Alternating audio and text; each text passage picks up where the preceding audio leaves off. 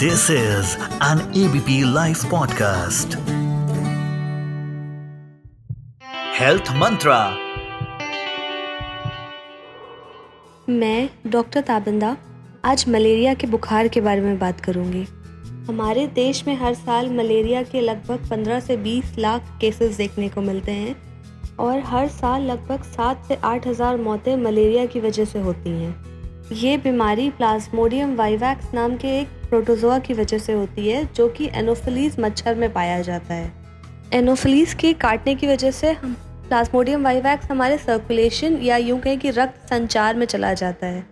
Malaria के लक्षण इस तरह होते हैं कि हमें इन्फेक्शन या संक्रमण के 10 से 15 दिन बाद सर दर्द, बदन में दर्द और उल्टी लगना शुरू हो जाती है। उसके बाद मरीज़ में बुखार उतरने चढ़ने का एक साइकिल या चक्र शुरू हो जाता है। साइकिल के पहले स्टेज में हमें तेज़ ठंड लगती है, जिसका असर 15 मिनट से एक घंटे तक रहता है। उसके बाद हमें तेज़ बुखार आता है, जो कि नापने पर 40 डिग्री सेल्सियस या 104 डिग्री फ़ारेनहाइट तक पहुँच सकता है। उसके बाद हमें पसीना आने लगता है, और ये चक्र हर 48 से बहत्तर घंटों में रिपीट होता है। मलेरिया के मरीज़ में ठीक समय से इलाज न होने पर सेरेब्रल मलेरिया या दिमागी मलेरिया जिसे हम कहते हैं, वो हो सकता है, तेज़ बुखार हो सकता है और मरीज़ सर्कुलेटरी शॉक में भी जा सकता है। मलेरिया का कंफर्मेशन या पुष्टि ब्लड टेस्ट से किया जा सकता है, जैसे कि पेरिफेरल ब्लड स्मीयर माइक्रोस्कोपी या रैपिड डायग्नोस्टिक सिस्टम जो कि आजकल हमारे देश में ऑलमोस्ट हर हॉस्पिटल हर पैथोलॉजी में अवेलेबल हैं। इसका इलाज डॉक्टर से सलाह ले के उचित एंटी मलेरियल ड्रग्स से होता है। याद रखें, इसमें बिना डॉक्टर की सलाह के कोई भी दवाई का सेवन ना करें। इसके रोकथाम और बचाव के लिए हमें ये करना है कि हम मच्छरों के काटने से बचें।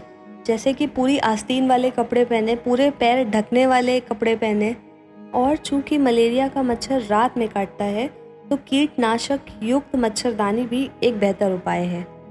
इसके साथ साथ मच्छर भगाने वाले क्रीम्स या लोशन भी हम इस्तेमाल कर सकते हैं, जो कि बाज़ार में आसानी से उपलब्ध हैं।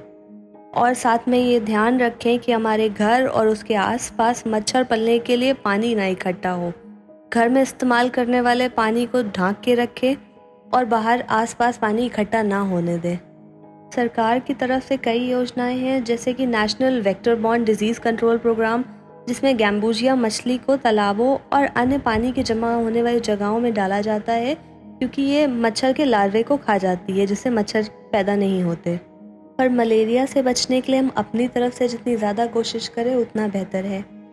अंत में मैं ये कहूँगी कि कुछ बातों का मलेरिया में खासकर ध्यान रखें, जैसे कि तेज़ बुखार आने पर डॉक्टर की सलाह लें और जाँच करवाएँ।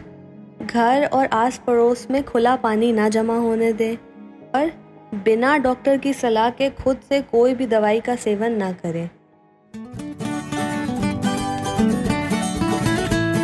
This is an ABP live podcast